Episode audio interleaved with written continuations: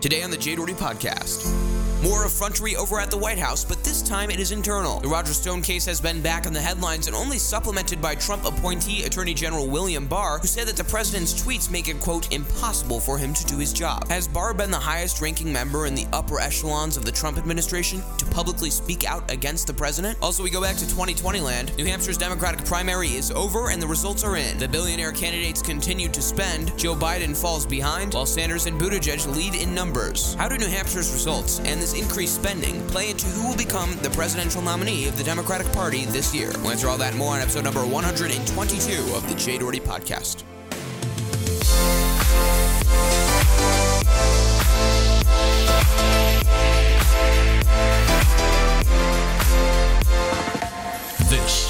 The Jay Doherty Podcast. And now, broadcasting live from downtown Chicago, here's your host, Jay Doherty. That's correct, everyone. Thank you very much for being here. It's episode number 122 of the Jay Doherty Podcast, Saturday, February 15th, 2020, a fresh 4.11 p.m. Thank you very much for being here. We're broadcasting live and recording here for the podcast. There's so much news to talk about. Uh, the main focuses, as you heard in this episode, are going to be William Barr's handling of the Roger Stone case, how Donald Trump interfered with that, uh, and how he how his tweets again are just sort of being the outspoken interventionism within the the or informal inter- interventionism within the United States judicial system, and also uh, we'll talk about the 2020 New Hampshire results and how billionaire candidates like Tom Steyer and Michael Bloomberg are spending astronomical amounts of money in order to sort of uh, make themselves more well known, and whether or not it's working.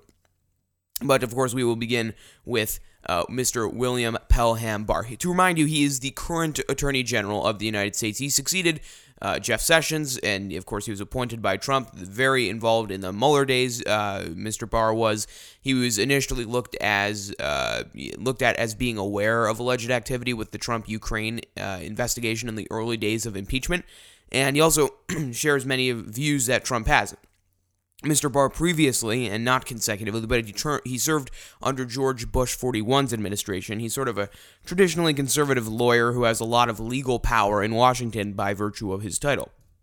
Um, I mean, his office is at the helm of all things legal in Washington, D.C., and nationally. And the reason I am talking about him and the reason he is in the news as of recent is because Roger Stone, because of Roger Stone, you remember him? He's the he's the Nixon loving wacky political consultant who was indicted and, and found guilty on uh, all combined seven counts of witness tampering and lying to Congress.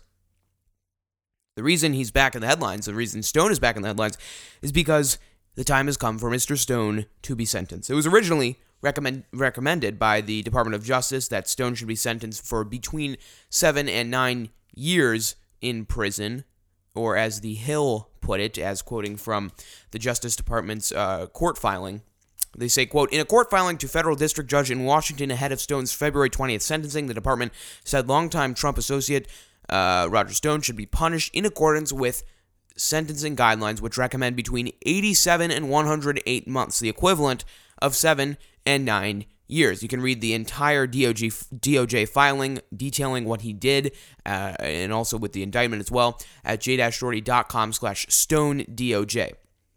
Anyway, uh, Trump sort of thought that seven to nine years, 87 to 108 months, is an exorbitant amount of time for the 67 year old self proclaimed dirty trickster. So instead of keeping that thought to himself, or, you know, trying to maybe consult his legal team about potential options, maybe even a pardon once he's in jail, which has been talked about widely since even before he was indicted, or maybe a little bit after he was indicted, instead of doing that, he took to Twitter and attacked the length of Stone's sentencing by advising Bill Barr, the functional the head of the the functional head of the DOJ, saying on Twitter, quote, uh, this so he's retweeting Chuck Ross, uh, who is a uh, reporter over at the um, Daily Caller.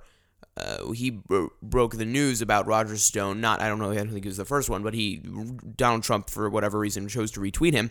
Um, Chuck Ross's tweet said prosecutors prosecutors recommend up to nine years in prison for Roger Stone. They call foreign election interference a deadly adversary, even though Stone was never accused of working with Russian Russians or WikiLeaks.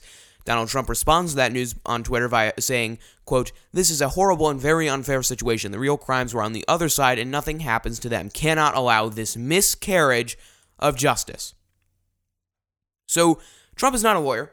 He is not anyone to even have any role in interfering with the Justice Department's ruling, with the judicial system of the United States.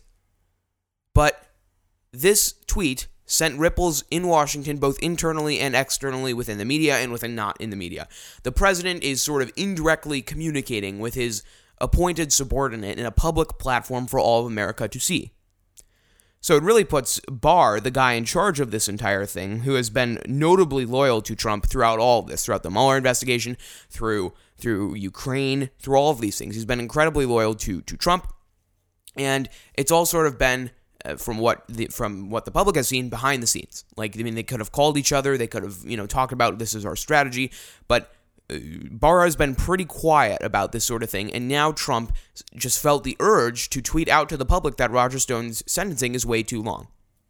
So it, of course, begs the question what did Mr. Barr do? It's sort of an interesting, very unprecedented situation to have a president publicly recommend the changing of a sentencing that he has uh, very close to direct involvement with. So, what did Mr. Barr do? He went over to Mr. Pierre Thomas, a fabulous reporter and a very good interviewer, He's ABC News' uh, senior justice correspondent. And he went over there to respond to the president's tweet. Here is what Mr. Barr said in an exclusive interv- interview with ABC. And uh, very interesting sort of, uh, I guess, comeback or explanation from Mr. Barr. Very well put, in my opinion. I had made a decision that I thought was fair and reasonable uh, in this particular case. And uh, once the tweet occurred, the question is well, uh, now what do I do? And uh, do you go forward with what you think is the right decision, or do you pull back because of the tweet? And that just sort of illustrates how disruptive these tweets can be. So you're saying you have a problem with the tweets? Yes. Well, I have a, I have a problem uh, with some of some of the, the tweets. To have public statements and tweets made about the department uh, about uh, our people in the department, our, our men and women here, about cases pending in the department, and about judges before whom we have cases, uh, make it impossible uh, for me to do my job and to assure the courts and the prosecutors in the, in the department uh, that we're doing our work with integrity. Yeah, I mean, that's a very valid point. This is probably basically those exact words, except for maybe some change in the application. It's probably what a lot of Trump senior advisors say, and they're not even in his cabinets. Of course, they can't risk that because they don't want to risk their jobs or their reputation or their relationship with the president. Uh, but Bill Barr is no senior advisor. He is not some, you know, person on the White House's payroll. He is a cabinet member. And he's the appointed Attorney General of the United States. So in theory, he's even risking more here. I mean, the attorney general is pretty close up there in the line of succession, and uh, you know he, it's a very senior role. Surprisingly, though, Trump did not uh, attack Barr for saying that his tweets make it impossible for him to get work done. Wouldn't you think? Like if someone said your tweets, the, the sort of the mainstay of your president, your your presidency, the way that your your primary form of uh, off the cuff communication saying that that that sort of emblem of your presidency is disruptive to my line of work. Wouldn't you think Trump would get mad at that? Well, he did, I think. I mean, inside, very deep, you could tell. But he did not publicly say anything about it. Uh, so what Trump did, uh, very manipulatively, is cut or tweeted out a part of the interview in which Barr said uh, the following right here. President has never asked me to do anything in a criminal case. So then he tweeted out, and he, he was very proud that Barr was very proud, reasonably, that Trump did not uh, do anything or, or, formally intervene in a case or ask him formally to do it. Uh, so Trump said, "Okay, well that's great," but he tweeted out in response to Barr saying that that quote and this is Trump tweeting this quote this does not mean that I do not have as president the legal right to do so. I do, but I have so far chosen not to. So far, right? And that's good. I mean, it, there there is a certain level of independence within the the Justice Department and the way this government is structured. And we'll talk about that in a second, but uh, in effect, the, the Justice Department and the, the President of the United States maintain a very healthy relationship if they uh, sort of are uh, uh independent of one another in terms of decision making. So that's sort of interesting. What's, what's also interesting, and, and this is getting a little bit less attention in terms of analysis, is that the president didn't even alert Barr or evidently anyone with control over Stone's situation before he sent out the tweet. In other words, Trump didn't let anyone with control over his sentencing know that he was feeling this way, uh, and he had such an issue with uh, his associate and very close friends uh, sentencing. Did you talk to the president at all about your decision regarding the recommendations? Never. Anybody from the White House call you to try to influence? No. Nope. I, I have not. I have not discussed the Roger Stone case at the White House. So, you know, I mean, sort of a curveball there, right? I mean, you would think that there would be some sort of internal discussion. A lot of times, that's how these things have been handled in the past. Uh, the president will say, you know, I mean, and a lot of times they don't even they don't the president or anyone with control over this sort of thing, especially on a more local level with the state's attorney and stuff.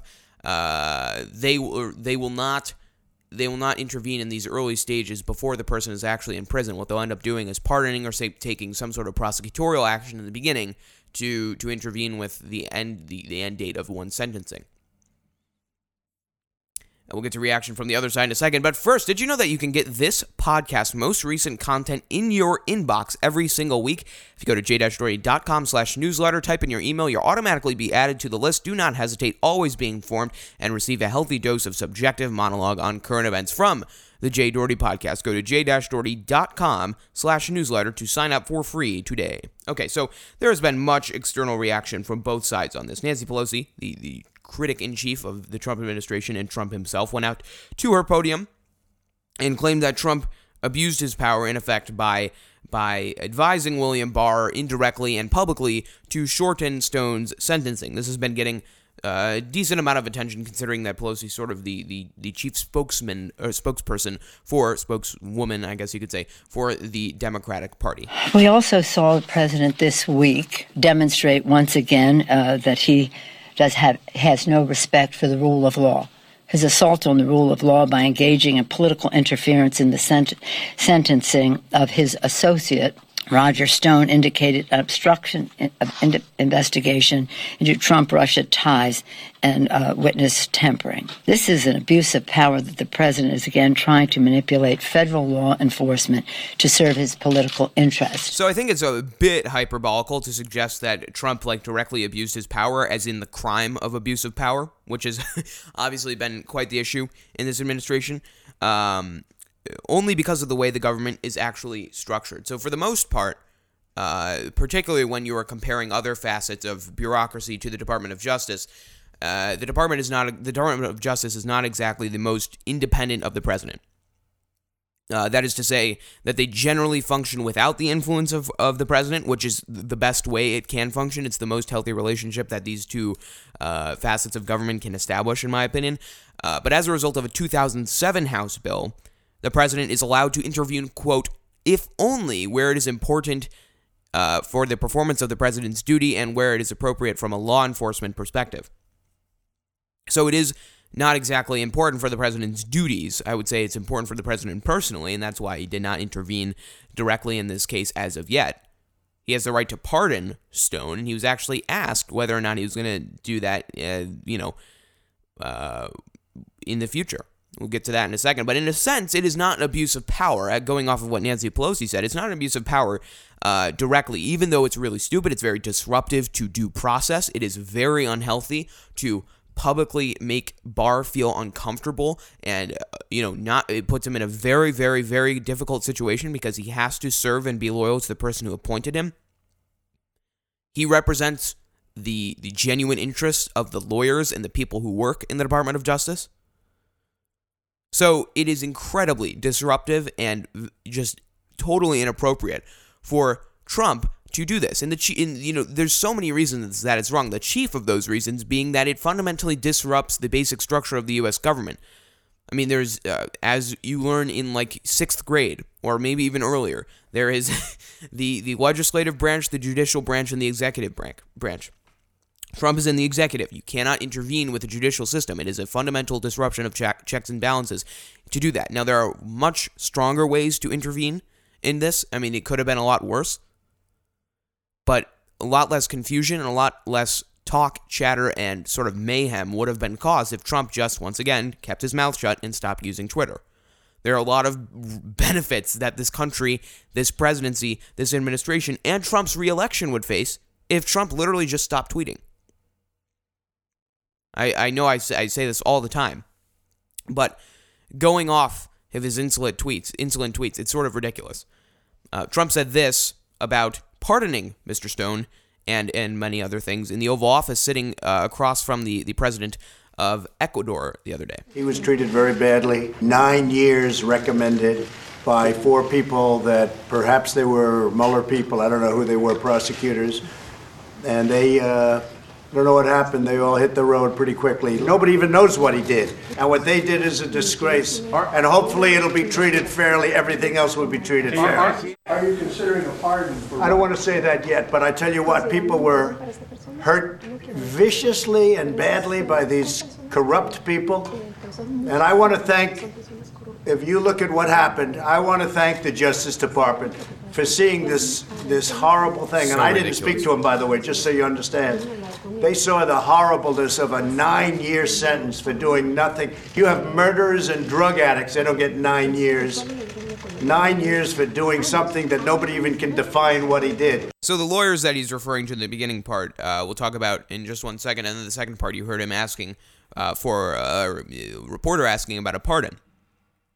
The lawyers he's referring to in this case were the four that originally handled the prosecutorial duties of the Roger Stone case. They all withdrew from the case formally uh, because it was, you know, the whole thing was just uh, just dwarfed by Trump. Uh, and they withdrew in, from the case in protest of how their superiors were being influenced and the, how their hard work would be in a way tarnished as a result from inter- as from interventionism from the president or intervention from the president. And these lawyers, and just like the defense lawyers on these cases, they work very hard. Especially when you're on a government payroll. I mean, these are very accomplished lawyers. I'm not going to say that there, you know, there's definitely not political tint in it. I mean, there was tons of political tint in the Mueller report. You read the entire thing; it's incredibly biased, uh, and you can tell that. And that's just how the, the, the FBI works. That is how the, the Department of Justice works, and it's sort of just the way the entire country works. As Josh uh, Gerstein and Daniel Lippman over at Politico say, quote, the sudden withdrawal of the entire prosecution team assigned to Stone's case, including two veterans of former special counsel Robert Mueller's office following the Justice Department's decision to back away from the government's original sentencing proposal, seemed to embolden and energize Trump. A jubilant president took to Twitter Tuesday night to celebrate uh, and settle more scores. He says all starting to unravel within the ridiculous nine year sentence recommendation, tweeting Kathleen, Catherine Herridge, a reporter over at CBS. Mr. Gerstein, Mr. Lippman, say, quote, The president's tweets fueled an ongoing furor among Justice Department veterans and Democrats that broke out earlier in the day uh, after the department backed off a recommendation for a lengthy prison term for Stone, a longtime informal political advisor to Trump. So, you know, it, it's just crazy that that th- th- this is how this is how justice is carried within this country. I mean, the, the you know, there was a strong case built on both sides. I think Roger Stone is just uh, really out there, sort of um, looking to be punched, and he finally got punched, and and someone again tried to save him. And I think this is also just further evidence in my general case as to why, as I said before, Trump's approval ratings would jump 10% if he just stopped using Twitter. Even his defender in chief, Mitch McConnell, basically the equivalent of the opposing side of Nancy Pelosi within the Senate, the Senate Majority Leader at the moment, said that he's tweeting uh, said that tweeting about Roger Stone, the Roger Stone case was a bad move overall for Donald Trump, and it was a bad move overall for the country. He said this uh, over on uh, Bret Baier's special report show on Fox News this week. Yeah, my reaction is the president made a great choice when he picked Bill Barr to be attorney general. I think the president should listen to his advice. So you have a problem with the president's tweeting as well? I think that if the attorney general says it's getting in the way of doing his job, maybe the president should listen to the attorney general. So do you think the tweet about his opinion on the Roger Stone sentencing recommendations is inappropriate political Well, the, interference? the, the attorney general has said it's making it difficult for him to do his job. I think the president ought to listen to the attorney general, who's an outstanding uh, law enforcement officer. He's, he's a top person in, in the country. The president made a wise selection in picking Bill Barr. I think I ought to listen to him. Exactly. And, uh, you know, he, again, Bill Barr was um, hated in the beginning by Democrats, of course. He sort of was, uh, I mean, he's, he's actually a pretty good lawyer overall, uh, as we've seen. He's a, he's a pretty good attorney general. He's appointed twice. He's sort of a traditional conservative guy who just wants to serve his country, in my opinion. And I think he's he's a, an honest person, and it really does not help any attorney general, no matter honest or dishonest. When well, actually, it's probably it's a little bit easier when you're dishonest, but for the attorney general. But the uh, current attorney general, who is seems to be very honest, it does not help his job. Puts him and his staff and all the people who are all on the taxpayer's dollar being paid in a very, very, very, very awkward position. So the question is, what is going to happen next? And we really don't know. Uh, you know, they, they, they cut back the sentence. Um, Roger Stone is just a funny guy. He's sort of, I mean, if you want to hear all my thoughts about him, you can go way back, way, way back to the beginning of days of Mueller when he was raided by the FBI. Remember, CNN got that camera out there in front of his house in Palm Beach? Oh, those were the days. Um, yeah. So if you want to hear my thoughts, I think it's episode 46 47, which is so, so long ago. Uh, if you want to hear my thoughts about Roger Stone and hear more about all of what I talked about about Mr. Stone, we're going to come back, talk about uh, the 2020 presidential race. Bernie and Buttigieg are leading in the New Hampshire primary. We have Republicans uh, out turning for Donald Trump in the New Hampshire primary. We're going to talk about all of that and more coming up on episode number 122 of the Jay Doherty Podcast. This is the Jay Doherty Podcast.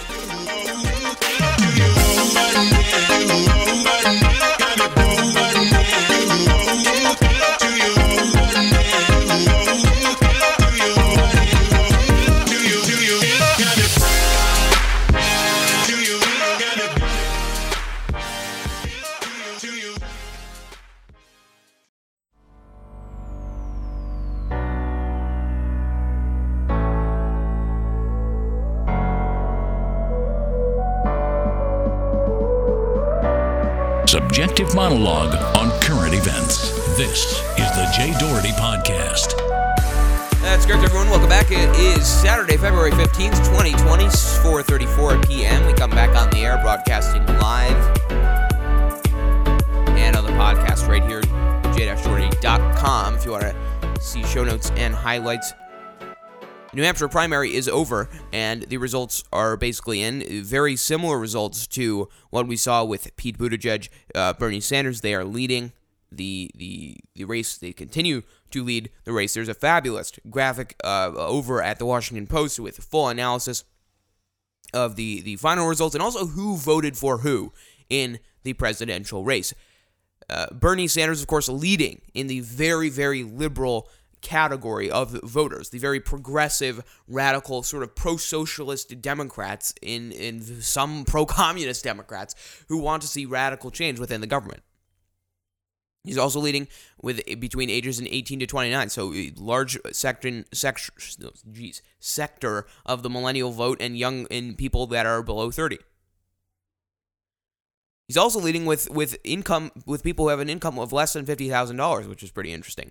A lot of them also want to see radical change within the government health care plan, according to the Washington Post. Um, uh, union households, many people, uh, I mean, he's leading there. Many people who see healthcare as a top issue and they want radical transformation within that. They think it makes sense that his plan costs $32.6 trillion and everyone is forced to go on it. And then he's also leading with people who have no college degree, which is also extremely interesting.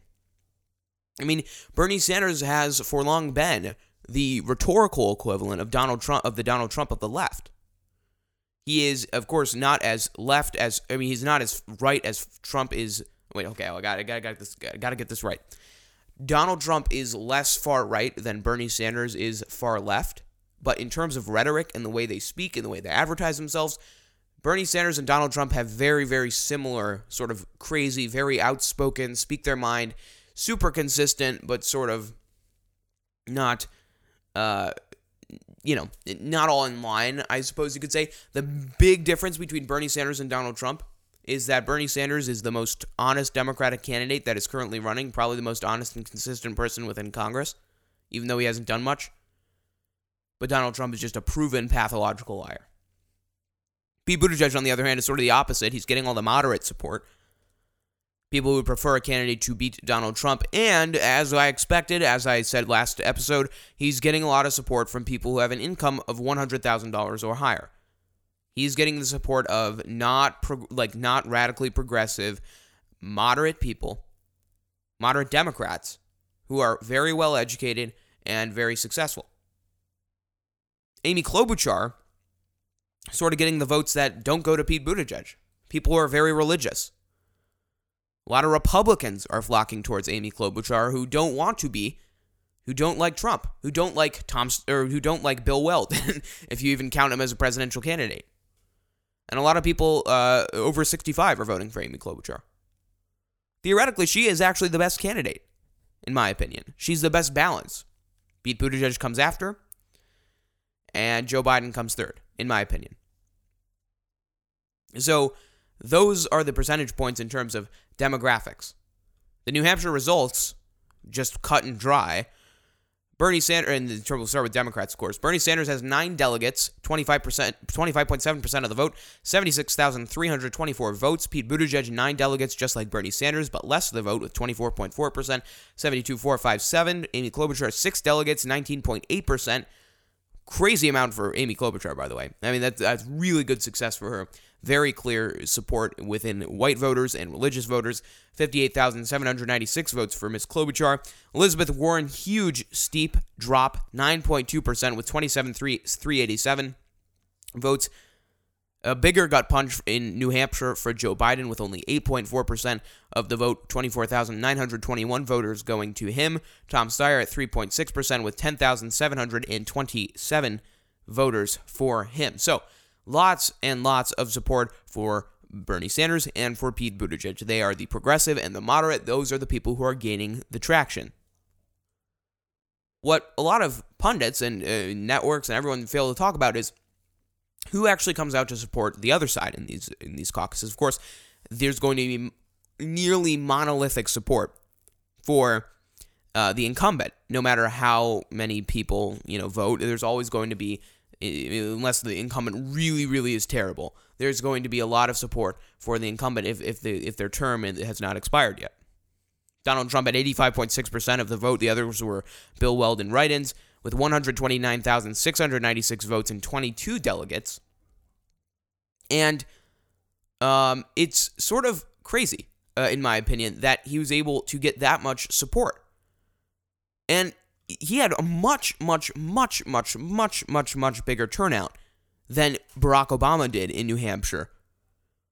Barack Obama only had 48,970 votes. He still had 82%, meaning Trump just beat him by, you know, 3% or something like that in terms of people who came out to vote. But, I mean, in terms of people who actually came out to support Trump, he has maybe two and a half times more support than Obama did when Obama was the incumbent running against Mitt Romney in um, in 2012.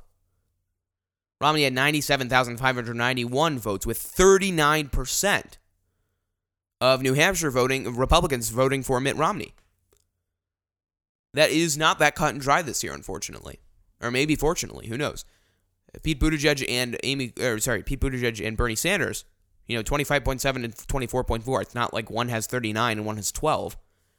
It's very, very different and what we saw in 2012 and in 2016. Huge, huge, huge monolithic, or I guess you could say dualistic support, if that's even a thing, for Bernie Sanders and uh, Hillary Clinton. And then the rest, like Lincoln Chafee and, and all the others, they they all got very few support. But getting big, big numbers and big, big support for Republicans compared to past elections, especially within Donald Trump, meaning that Republicans, even though they knew that Donald Trump registered Republicans within the state of New Hampshire, even though they knew that Donald Trump is going to be the incumbent, there's no way that he could not continue to be the nominee of the Republican Party. He has the most money, the most donors, he's the incumbent president, the economy is booming, there's no way that he will not be the nominee. They went out and still voted for him. So there's still lots of support within New Hampshire, and as we saw within Iowa, for Donald Trump with, within the Republican Party. Not, not overall, but in terms of the Republican Party, lots of Republicans continue to support President Trump.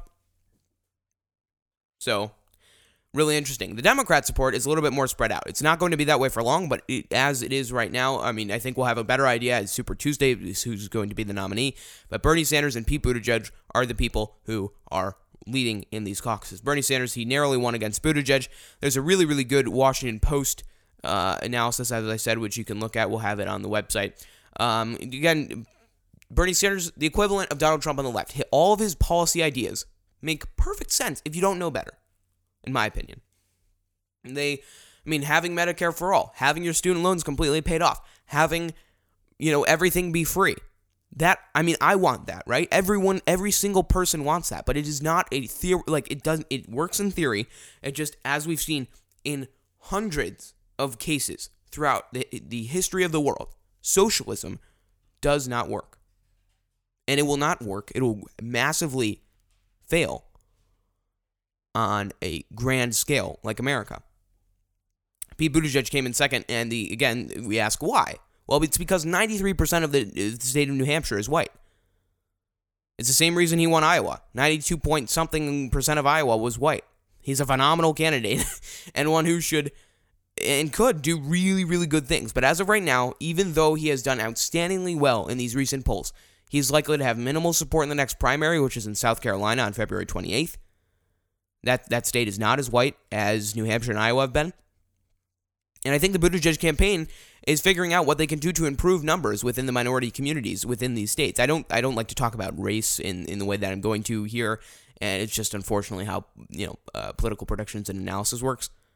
But as of the Census Bureau 2012, the latest one, 68.5% of South Carolina was white, 27.1% black, and that was the second largest demographic racial demographic within the state of South Carolina. And that's what other candidates like Joe Biden are praying for. We'll get to Joe Biden in a second, but I'm going in order here of the winners. Amy Klobuchar was in third place after Buttigieg. Phenomenal candidate. The New York Times endorsement really, really helped her, I think. She appeals to a religious, non Biden, non Buttigieg crowd who want moderate policies internationally and domestically, particularly on healthcare, and second to that, foreign policy. You know, with Iran, and the Middle East. Amy Klobuchar has proven to be an asset on the debate stage. She has clearly articulated all of her points, you know, to her campaign, uh, and it's basically her entire campaign has been run without any major issues. I mean, if you really, really stop and think about it, Bernie Sanders had had the issue with a woman could never be president. Pete Buttigieg supposedly had had race issues internally with his campaign. Elizabeth Warren was on the giving end of that woman attack and a pro- also a proven liar. Joe Biden has Hunter's situation to worry about, and there's there's a, just a slew of previous quotes that that uh, could prove bi- damaging to Biden's campaign. So by that virtue, Amy Klobuchar is automatically the least controversial and theoretically the most electable candidate, if you really think about it. I mean, she's she not maybe not the best for the country, probably not enough experience, you could argue, or not enough right experience. Um, but in theory, she is the best balance between uh, Republicans who want change and you know, from Donald Trump and Democrats who want more moderate. I mean, it's, it's, it's she's a very good balance in my opinion. Is basically what I'm saying. And I think uh, the majority of the country would be happy with with her being the, the president. Elizabeth Warren uh, is next. Very interesting article written uh, by Joey Garrison over at USA Today. He says, with her with her usual energy and bounce, Elizabeth Warren, a U.S. senator from Massachusetts, told them that she is a candidate who can take the fight to President Donald Trump. Pews were filled, people cheered, a rainbow flag hung from the balcony in the back. As Warren ripped Trump the influence of money in politics and corruption with ease and clarity, the scene gave an impression of a liberal to be reckoned with. But in conversations with several of the New Hampshire voters at Warren's last Get Out the Vote event before the voting started, it was clear that they weren't fully committed. Some were last minute shopping, and with Warren sliding in the polls, they were also considering the frontrunner, Senator Bernie Sanders, and the two surging Midwesterners, Minnesota Senator Amy Klobuchar and former South Bend, Indiana Mayor Pete Buttigieg. So, this again proves that demographics don't necessarily matter within within uh, caucuses and within Democratic primaries. a lot of it actually matters of where the candidates come with come from. Sorry, I mean you know, um, Pete Buttigieg, South Bend, Indiana, Midwest. Amy Klobuchar, Minnesota, Southwest or Midwest, and and of course Elizabeth Warren, Massachusetts. So she had disappointing results in New Hampshire, particularly compared to Iowa. She appeals to, uh, as we've seen in the polls, lots of women really like uh, Elizabeth Warren. Strong support within uh, feminists, within people who want change, who don't want to go uh, in the Sanders direction for whatever reason. They want radical change. They want very extreme left policies. And they just like Elizabeth Warren. She's sort of the alternative, the, the secondary alternative to Bernie Sanders, is the way I like to think about it. She got 18% in Iowa, third place. She got half of that, 9% in New Hampshire, in third place. It doesn't really look hopeful for Elizabeth Warren at this point. Uh, in fact, I would say that if she doesn't dramatically improve, which is going to prove to be impossible, she is just sort of out of the race. Uh, who also does not look, hasn't looked good, but probably does look hopeful, is Joe Biden. So this depends, of course, all on the black and brown vote in South Carolina and other states because he is definitely not getting support, much support in these heavy white states like New Hampshire and Iowa so far. I mean, in his words, he took a gut punch in Iowa and he did the same in New Hampshire. Here is Joe Biden at a campaign event before the ABC debate in New Hampshire a couple uh, weeks ago, or not weeks ago, eh, about a week ago, reflecting on Iowa. I am not going to sugarcoat it. We took a gut punch in Iowa. The whole process took a gut punch. But look, uh, this isn't the first time in my life I've been knocked down. And that's true. One of the things that I've actually really liked from the Biden campaign is that they're generally transparent about uh, what they talk about and the way they talk about it. I'm not speaking of Biden's record or anything, but I mean, I just think the way that Biden, the, the way that Biden speaks out and, and says, look, we didn't do really well here, but we're going to do better there. That is something that is really, really good. And that is something that he did similar to the uh, New Hampshire debate stage as of recent, where he basically admitted that his campaign needs the votes of states with more minorities. And this is widely recognized in the states that he's trying to earn support from. In fact, there was a very funny uh, clip uh, in the debate where he's saying, who can win? Um, who can win Pennsylvania? Who can win Florida? Who can win South Carolina? Who can win Nevada? All these things, and it's like all the candidates raised their hand. I mean, he was asking it rhetorically because he has huge support within black and brown communities within those states and nationally. But that's, I mean, it was just he he willingly admits that he is surging within uh, those racial demographics. I mean, even even if you read local newspapers uh, such as the Tampa Bay Times in Florida, here's one article that is titled "Florida Insiders Predict the Democratic Nominee." It's Joe Biden by Steve uh, over at the Tampa Bay Times. It says, quote, The Tampa Bay Times asks its rosters of politicos, campaign insiders, lobbyists, and fundraisers, former elected leaders, and other experts to predict who will be the Democratic nominee for president. The top choice with almost half the vote, it was clear. It's Joe Biden. Biden remains so competitive because he still has the name recognition and plenty of goodwill from his eight years serving as President Barack Obama's number two. He's also the only candidate consistently polling well among African American voters until someone demonstrates that they can win where diversity is measured in, in something other than shades of pale. That will be a strong selling point for Biden. That is a perfect paragraph and very well well written sentence. Sort of sums up the way that this the entire election system is so flawed and the way this analysis has to be done, but it shouldn't be done. I mean, the top 10 states with the highest black populations within the country are Texas, Georgia, Florida, New York, California, North Carolina, Illinois, Maryland, Virginia, and Louisiana. Biden has record poll numbers in there. You saw Florida was, I think, number three. Is that what I said? Yeah, number three. So he has record support there. And the Tampa Bay Times admits it. And I think it's actually, if you really, really want to understand the way that states are voting. Don't look at national polls that say that this is from a state. Look at state polls, look at local polls, look at polls from actual local newspapers as opposed to national publications who are doing polls on, um, you know, s- small communities. I mean, so it does. It hasn't looked good for Biden statistically, uh, but he has lots of room in terms of pri- primary numbers to recognize that his campaign is living off of two things. The first, of course, is the minority vote, which, as we've seen from the polls, he's surging within black and brown communities nationwide. He also seems to be a voice of balance between radical socialism and moderate capitalism. And again, he was very transparent about that on the debate stage in New Hampshire. He relies very heavily on the fact that he has, you know, 7,000 years in, in Congress and also that he was the vice president of the United States. He relies very heavily on his, on his experience, and that's part of the reason that his debate is, or that his candidacy nationally is not doing well. I mean, he has sort of this cocky attitude that I'm going to, you know, I'm the vice president, I'm the establishment politician, I'm going to win, just like Hillary Clinton did. But this reiteration that he said on the debate stage in New Hampshire really helped his campaign and also compared him to his most immediate and moderate competition, Mr. Pete Buttigieg. Here is what I'm talking about. Well, you know, uh, you know that uh, with regard to Senator Sanders, the uh, president wants very much stick a label on every candidate. We're going to not only have to win this time, we have to bring along the United States Senate. And uh, Bernie's labeled himself, not me, a Democratic socialist. I think that's the label that the president's going to lay on everyone running with Bernie if he's a nominee. And uh, Mayor Buttigieg uh, is a great guy and a real patriot.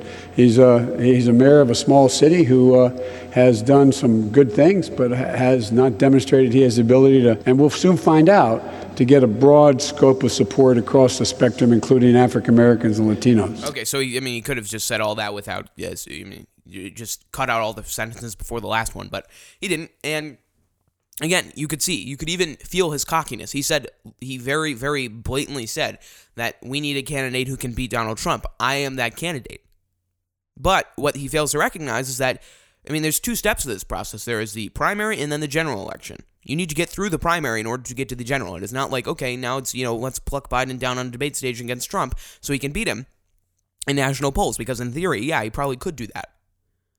But it all depends on how well he does in the primaries in terms of his campaign and how well he does in terms of policy in terms of the primary. So for Biden, it's sort of the opposite uh, trajectory of Buttigieg. Buttigieg started off really strong with white voters in New Hampshire and Iowa. People think that he's going to do really well in the future. Uh, Biden did not, but he will end very strong with black, black and brown voters in South Carolina, Pennsylvania, and in other uh, majority, or not majority, but large populations and large support uh, with Biden within uh, minority communities. Uh, the next guy in this poll, in this New Hampshire deal, is Tom Steyer. So why the heck is Tom Steyer running? He only got 3.6% of the vote and zero delegates in New Hampshire. And even though he's, worth about uh, $1.6 billion, an estimate, he is constantly agreeing with Bernie Sanders, right? And Bernie Sanders famously hates billionaires, he hates corporate companies, he hates basically anyone who has more than $50 million, which is really just amusing. Here is a, a sample of topics that he agreed with Bernie Sanders on during the debates. I mean, again, this guy's a billionaire. Bernie hates billionaires. Steyer publicly agrees with the guy who hates billionaires by transitive property himself on the debate stage. This is uh, presented by Now This News. I got to agree with Bernie Sanders. And I got to, Senate, I do. And I don't think there's any question but that the only way that we're going to beat him actually is the way that Bernie Sanders said. If we win, we can get the right thing, Bernie. I mean, that's kind of funny. Steyer is only polling at about 2% nationally, according to 538's average of polls. This is from opensecrets.org. However, Steyer is in second place at 15% in South Carolina and third place at 12% in Nevada, according to recent polls conducted by Fox News. Steyer jumped 11 points in South Carolina since Fox's latest poll in October, and 7 points in Nevada since Fox's last poll in November. Steyer has outspent his rivals in South Carolina and Nevada by a significant margin. In Nevada, second highest spending Democratic candidate Bernie Sanders only spent $147,000, and in South Carolina, the second highest spending Democrat uh, Pete Buttigieg only spent about 1 million. Of course, he's not comparing as within all things, to Mr. Michael Bloomberg in South Carolina and Nevada. Bloomberg is focusing on national advertising and Super Tuesday states, which we'll get to in a second, and how much, how ridiculous amounts of money he's spending on advertising for Super Tuesday. Uh, so that's where Mr. Bi- Mr. Uh, Steyer stands in terms of primary numbers and how he's spending. Mike Bloomberg, oh, so much money. The most recent example of Bloomberg's astronomical spending is on Super Tuesday, March 3rd. The states that are in Super Tuesday are ones that he needs to gain support in because basically, I mean, Super Tuesday is a ginormous de- uh, determining factor in how well you will do in the primaries. It's March 3rd. The states within them are Alabama, Arkansas, California, Colorado, Maine, Massachusetts, Minnesota, North Carolina, Oklahoma, Tennessee, Texas, Utah, Vermont, and Virginia. Large amounts of states tons of states being in this in Super Tuesday. So Bloomberg has tons of money, right? And he's going to spend like crazy. He's actually spending $129 million just on Super Tuesday advertising alone. We'll talk about that compares to other candidates in, in one second. But he has tons of money. He can obviously, you know, uh, just splatter this money wherever he wants. But the one thing he will have trouble doing is building up credi- credible endorsements. As of as of recent, he's partnered with you know his elitist friends, not to, to not to just donate. I mean, because he's self funding himself, but just to have the support of others. A recent article in CNBC by Brian Schwartz, really good one. It says dozens of elite business leaders have joined Michael Bloomberg's uh, army, quote unquote, of surrogates to help him win the pre- Democratic presidential nomination. Former Mo- Morgan Stanley CEO John Mack said that he's fully committed to Mike. Mack was on a guest list for a Biden fundraiser in New York, but he didn't go because he backs Bloomberg. Since Bloomberg is self-funding his campaign, the camp- uh, the support from these business leaders could not take money off the board uh, for other Democratic candidates.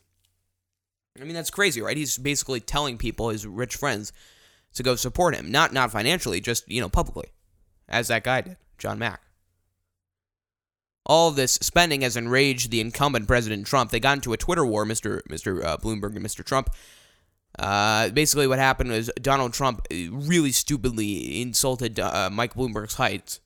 He says at 7:23 a.m. on February 13th, 2020, just two days ago. Mini Mike has a 5'4 mass of dead energy who does not want to be on the debate stage with these crazy professional politicians. No boxes, please. He hates Crazy Bernie and, well, with enough money, possibly stop him. Sorry, and will, with enough money, possibly stop him. Bernie's people will go nuts. Mike Bloomberg very amusingly replies, quote, We know many of the same people in New York. Behind your back, they laugh at you and call you a carnival barking clown. They know you inherited a fortune and squandered it with stupid deals and incompetence. I have the records and the re- record and the resources to defeat you, and I will. All right. I like it, Mr. Bloomberg. I don't like you, but I like the way you just you spe- you responded to that. Mike Bloomberg, again, worth about 60 something billion dollars, 62 billion dollars, spent 129 million dollars on Super Tuesday advertising spending alone. Tom Steyer second to that with only about less than a quarter, with only 25 million. Sanders 7 million, Warren 71,000 and effectively 000 for Biden, Buttigieg and Klobuchar. So again, money is a huge part of this and you know, these candidates who have tons of money like Steyer and Bloomberg need to get endorsements. Bloomberg's actually been doing well, 22 endorsements so far. Biden, of course, leading in endorsements from Congress people, from from people who've known him for a long time. He has 54 total endorsements. He's leading. He has more. He has more than double um, what uh, uh, Bloomberg has, who's number two. Biden number one in terms of endorsement. Uh, Warren has 14 endorsements. Buttigieg has 10. Klobuchar has 9. And Senator Bernie Sanders only has 9 endorsements. Isn't that crazy? He has the most individual donors in the history of American politics. He has all these things. He has tons of people liking him, you know, from the general public. But only 9 total endorsements. Why is that? Because he basically has never gotten anything done uh, in Congress. Never sponsored or been a part of any huge, ginormous bill but he's maintained consistent philosophies, which really, really appeals to the people who are voting for him and who are considering voting for him. I mean, it just makes sense, right? Interesting times this man lives in, the interesting times that he's campaigning in, right? Uh, before we close out, I just want to point out something that I found really, really interesting. Super funny question asked by the Associated Press.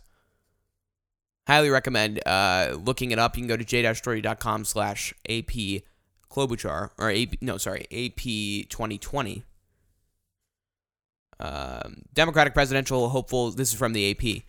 Democratic presidential hopefuls Amy, Amy Klobuchar and Tom Steyer were stumped when asked during a televised interview in Nevada to name the next the Mexican president. Right? I mean, this is a very good litmus test of of foreign policy knowledge, and something that they should all know. They should know the president uh, or the leader of almost every major country that, that the United States does deals with. I mean, there's a trilateral trade agreement with the United States and Mexico.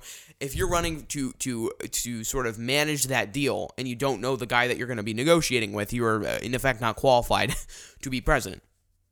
So are any of these people qualified to be president by that definition? Probably not. Klobuchar, three-term senator from Minnesota, responded, "No." Not the first time. She remember she couldn't remember uh, Laura Kelly's name at the debate. Steyer, a billionaire businessman, replied, quote, I forgot. Buttigieg, the former mayor of South Bend, Indiana, was the only of the three who knew the answer. Quote, Lopez Obrador, I hope, he said with a smile. So he did know. So by that effect, uh, Pete Buttigieg is the most intellectually competent uh, candidate to be the president of the United States. If you asked Donald Trump that question in 2015 when he first announced, there's absolutely no way on the planet that he would know that answer. Just saying. Really, really funny. Uh, highly recommend you go read that article. The AP does really good reporting, and uh, hopefully you like this podcast. If you do like it, please share it with your friends. I would really, really appreciate it. Uh, and you can also subscribe to the podcast on iTunes. We're pretty much everywhere on the internet. If we're not where you normally get your podcast, just uh, tell me. Go to j-doherty.com slash contact. I will make sure we get up there, or we try to. I'd be happy to do that. Because it is something that we need to do. We need to meet, reach more people. We need to get the message out, right? We'll come back. Uh, we're going to talk about next week. This is the end of this episode, but next week there's so much news to talk about. We're going to cover be covering Super Tuesday coming up. So much news that has happened, and so much news that is going to happen, and I am here, very, very anxious and very, very happy to cover it. We'll talk about all of that and more when we come back on episode number 123 of the podcast next week. You can uh, see show notes and episode highlights at j-doherty.com, clips and highlights over at thedohertyfiles.com. Thank you so much for listening. We appreciate your listenership. Go to j-doherty.com. This is the Jay Doherty Podcast.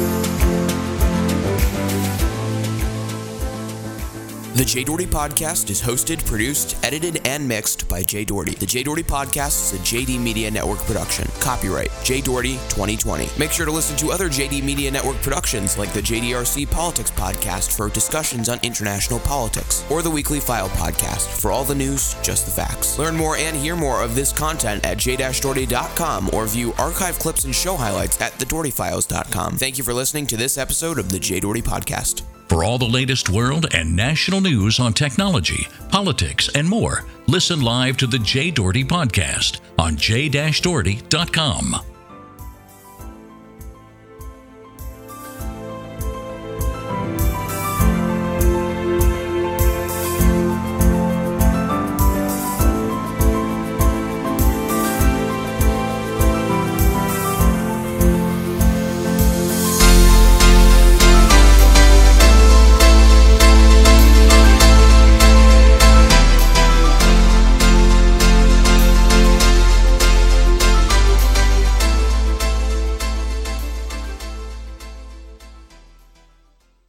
JD Media Network.